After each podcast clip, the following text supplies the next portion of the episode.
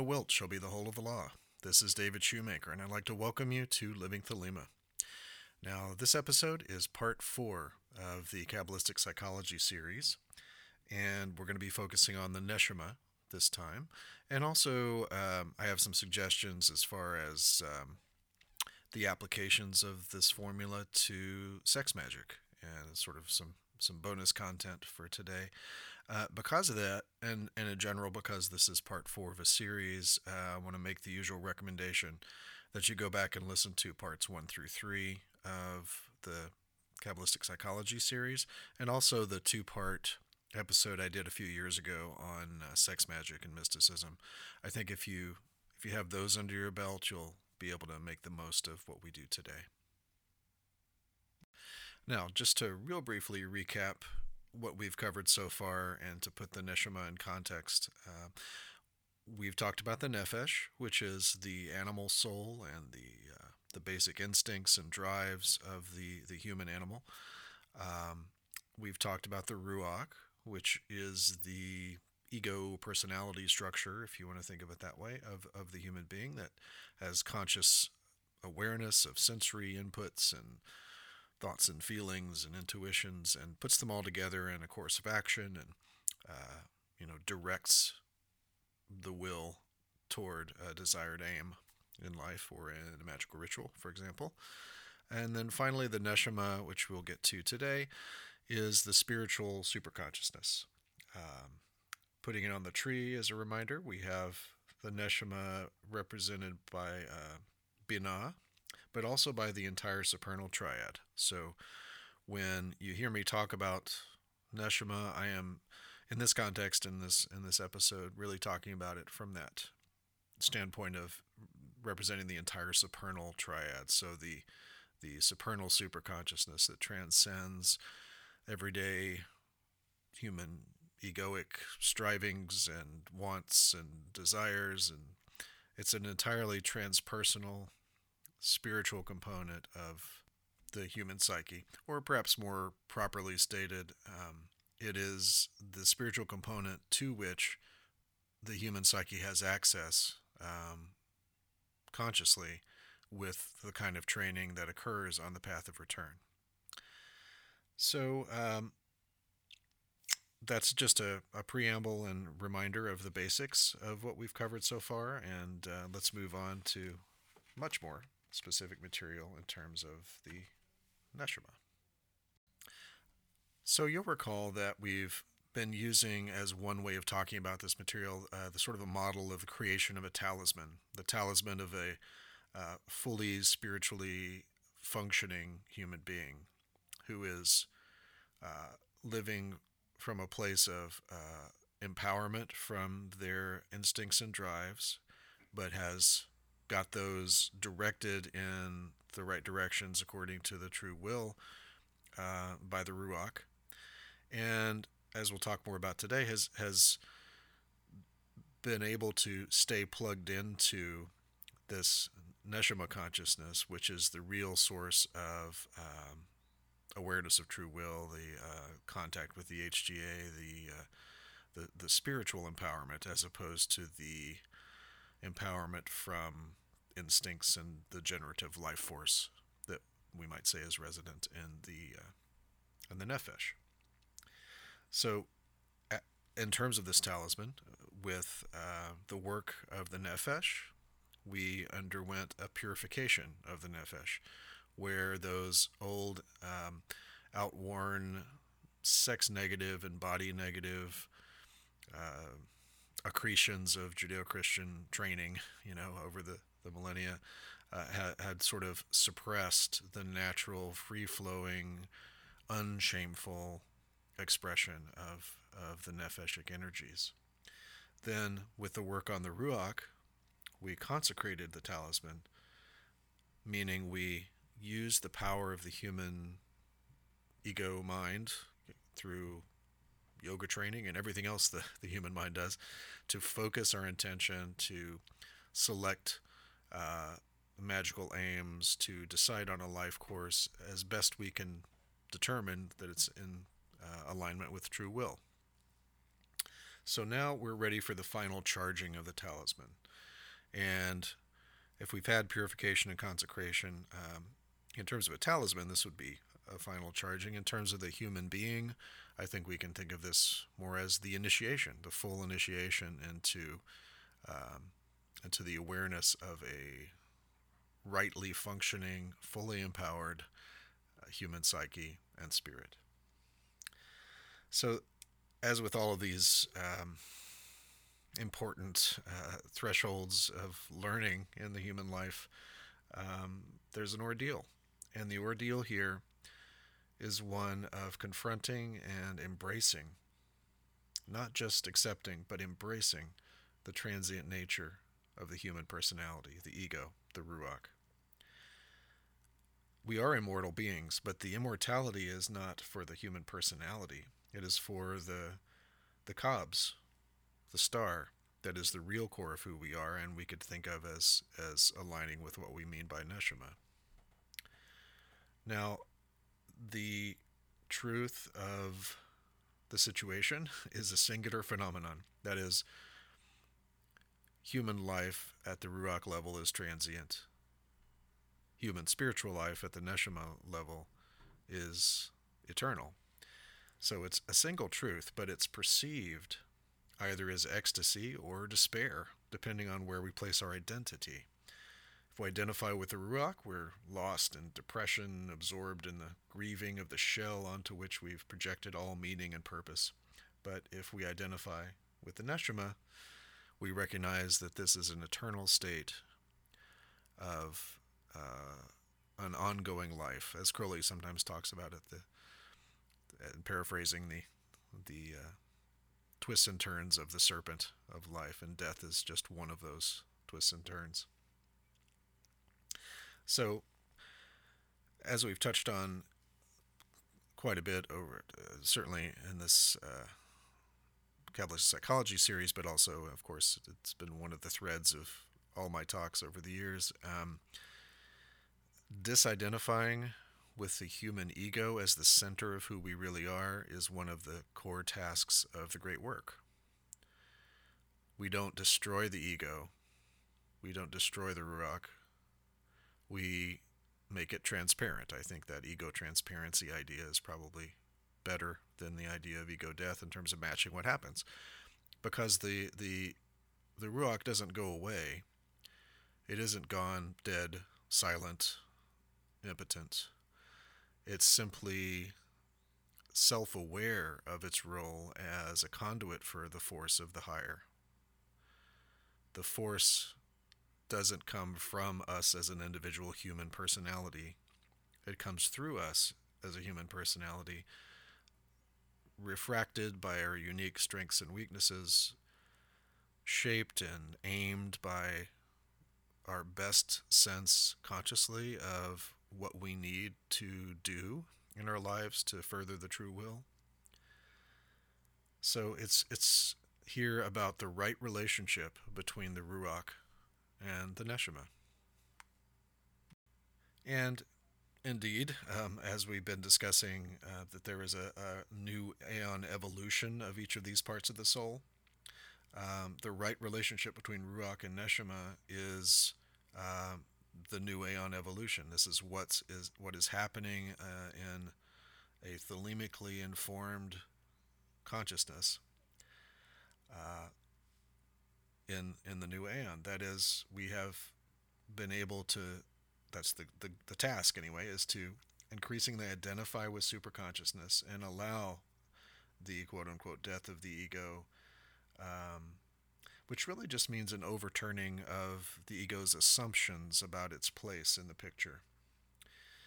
Um, when um, when the ego slash ruach, I know I'm using those terms interchangeably, and so keep that in mind. Um, when the Ruach makes an, a misguided attempt here and there throughout life to assume the Neshama's rightful rulership, it ends up being put back in its place. And there's going to be endless examples of this for all of us throughout our lives, and especially once we've committed ourselves to the magical path, to the path of return, the path of initiation, inner and outer. Um, when we get off track, when the ego thinks it's really in the driver's seat and is trying to steer us in a direction which is at odds with true will, we will tend to get a, a pretty brisk slap on the face. Uh, something from a nudge to a uh, horrendously intense push to get us back on the path. Now, of course, what this ends up feeling like, as I've talked about before, is is that we're being knocked off the path because we're being corrected, but in a way that overturns what the ego thought it needed or what direction it thought it needed to go in. So the the subjective experience of these path corrections, if you want to think of them that way, is that the ego goes, What the hell? This is not what I wanted. This is a bad thing happening, and so on. But in retrospect, uh, what has just happened is that we've been helped to get back on track, knocked back on track, not knocked off track. Um, there's more on this sort of thing and, and uh, some of the talks I've done on the various ordeals of the paths. There's a story that I like to tell in conjunction with this uh, with this kind of discussion, and I think there there's a a version of this sort of thing in the Bible somewhere, but I have not uh, taken the time to find it specifically. But the idea is that there is a home, a large home with many servants, uh, many ongoing activities around the home. Maybe it's a farm. Maybe it's uh, you know, it's just it, there's a lot going on, and the uh, the home, the the property is is overseen by the master, um, but there's also a a butler, someone who's been there to assist the master and take care of the servants and make sure everything is uh, going according to plan in a practical sense, sort of the chief operating officer of the the situation. So at one point the master has to go on a journey and go go to a neighboring kingdom to uh, obtain uh, one thing or another and uh, leaves the butler in charge of the property. This, while initially concerning to the butler uh, turns out to be something that uh, is quite enjoyable, and the master stays gone for, for many months, even years, long journey. Meanwhile, the butler is really running the show in a practical sense. But when the master comes back, finally, uh, the butler is uh, quite resentful and not ready to turn over the reins of power back to the master. And so, of course, in this kind of a story, the butler is the ego and the master is is the real self. The butler is the ruach, the master is the neshama. So it's as if in incarnating and building a life with the, the ego ruach, we've forgotten where we came from. We've forgotten that the master is away in the sense of our consciousness of neshama is is is not in our consciousness. It's been kind of lost for a while. And the task, the central task of this, the path of return in this context is to reestablish conscious awareness of the right relationship with that master, with the, the neshama. Now, I made reference earlier in this episode to the idea that when all of the parts of the soul are functioning as an interrelated uh, whole in, in a healthy way, um, the magician is, is plugged into the source of neshama, empowered by the fires of nefesh, but in charge of the shaping and direction of that force with the ruach. And another way to think of that is that the magician is, is rightly functioning on all the levels of consciousness, on all the planes. You might think of that as um, tetragrammaton, you know, of the four worlds, uh, all all the four worlds kind of talking to each other in right relationship to each other at uh, in a in a in a functional way, in a maximally functional way. So um, I wanted to note that Crowley makes a statement uh, in Liber Librae uh, that I think uh, really beautifully, uh, succinctly sums this up. Uh, and the line is act passionately, think rationally, be thyself. How about let's apply that to the parts of the soul? Act passionately. So that's nephesh. We need that passion, and that's where the passion comes from. Think rationally. That's ruach. We need to shape and direct the passion to desired aims in conjunction with true will, and be thyself is neshama, the real thyself referenced there, it seems to me, is not just the transitory ego wants and desires and, and uh, false mastery, but the, the true master uh, that resides in us in neshama.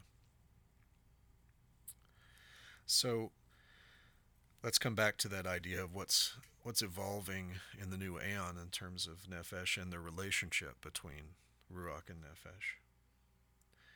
So when I um, started this series and was talking about, I guess it was in the overview episode, um, talking about uh, the, the, aeonic evolution of consciousness, I was referencing how um, human uh, human consciousness used to be centered in the idea that we had to act out on any impulses. This is a more animalistic way of functioning. This is nephesh driven functioning.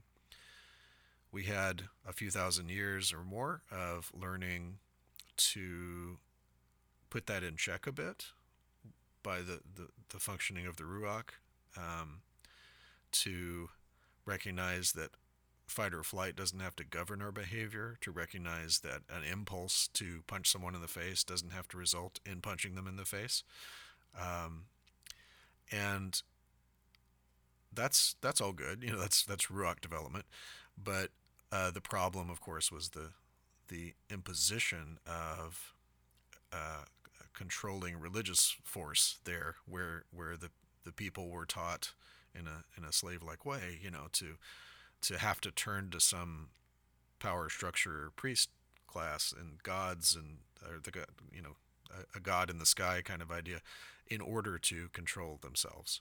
So that's a point I've made before, but uh, uh, the the thing I want to focus on right now is simply that at that stage of human evolution, and it, and from our vantage point now, we can look back and say, well, of course, uh, weren't we silly to think that we just had to to be um, slaves to our impulses? Weren't we silly to think that uh, to to ever have thought in our course of human evolution that uh, that we were nothing more than a bag of impulses and drives, and that's just what was going to happen?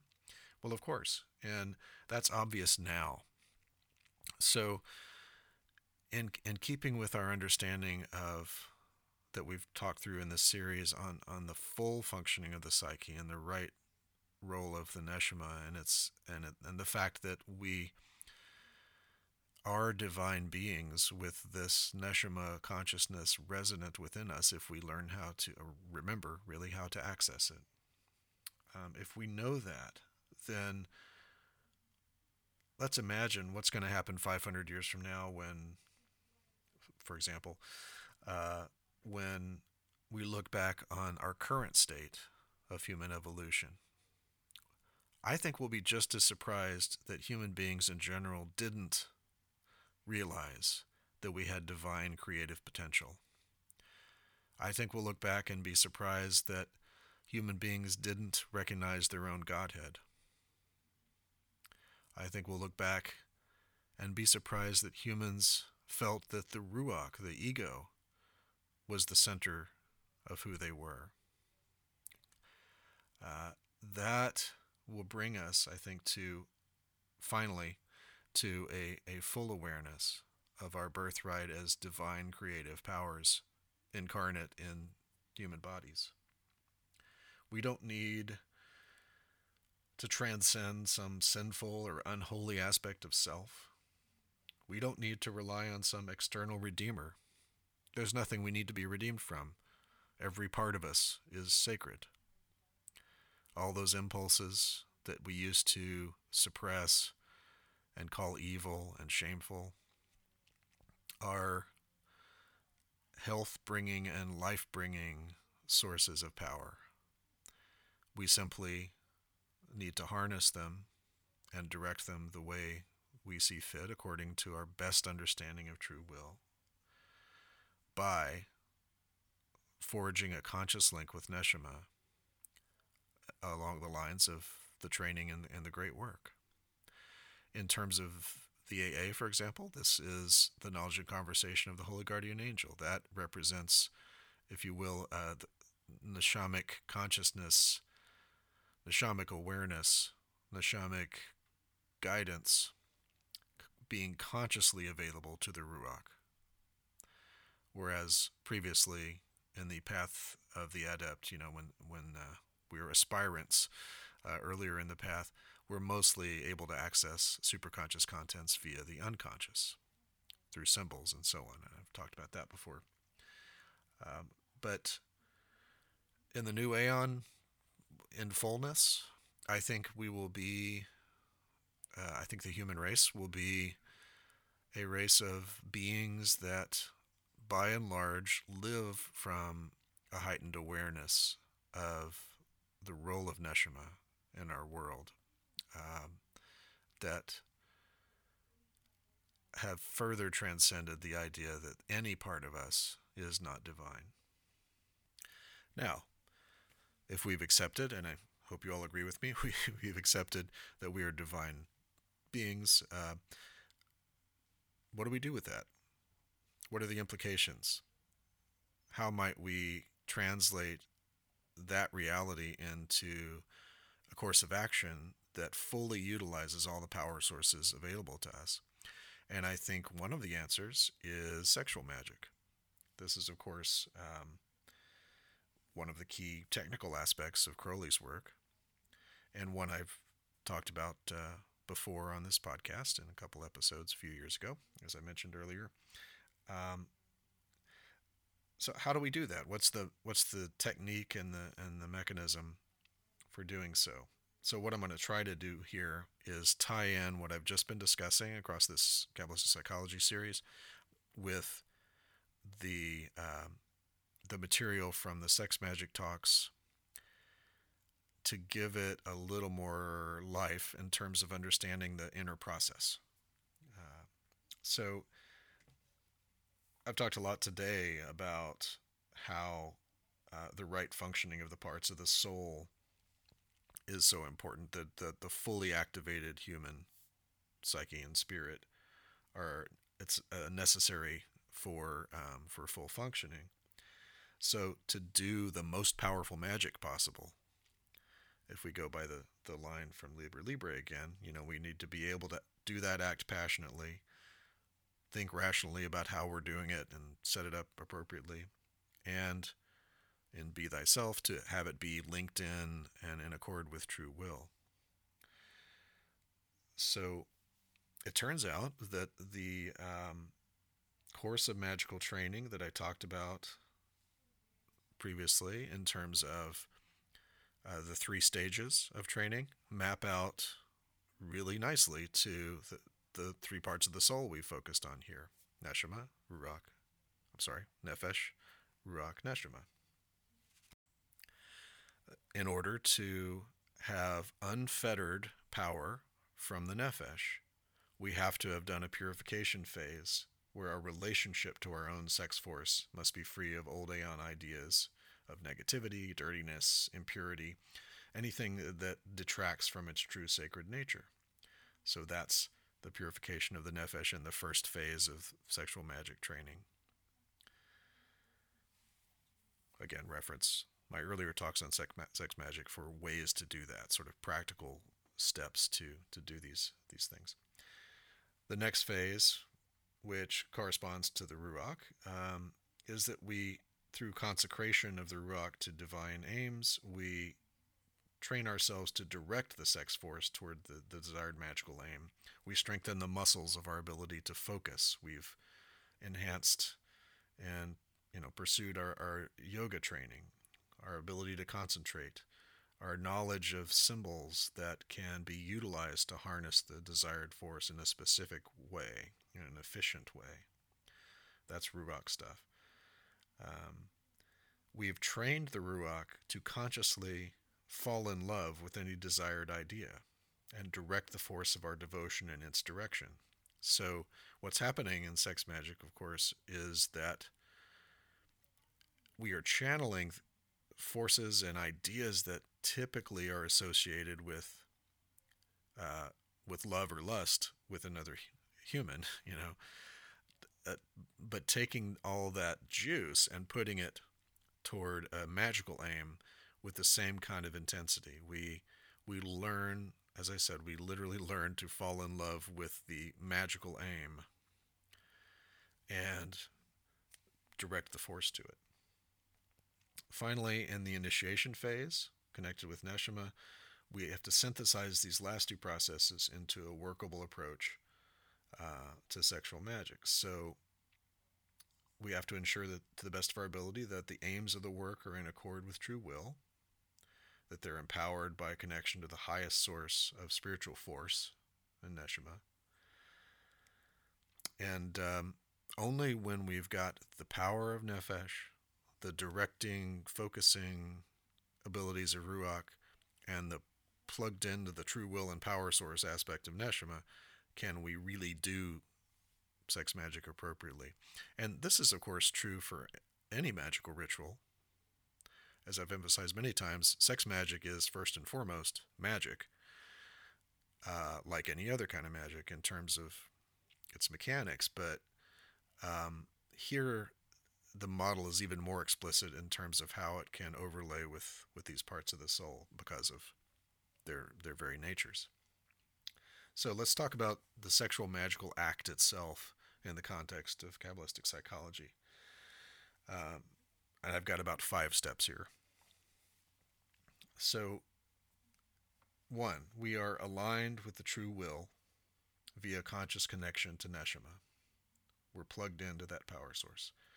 Two, the Ruach has chosen a magical aim in alignment with our best understanding of true will and the necessity of the aim coming into fruition. The Ruach knows it is merely a conduit for the flow of universal force. It's not the power source itself. The Ruach formulates the aim as simply and concisely as possible, condensing this into what I think we could call a seed of will. So, in any magical ritual, and certainly in the sex magical ritual, you, you want to bring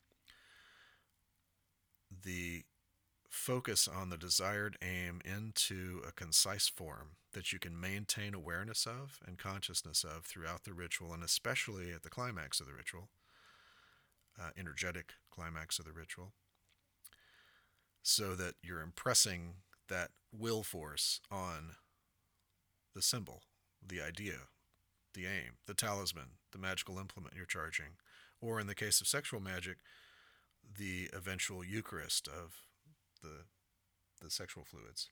So um, that's step two with the ruach.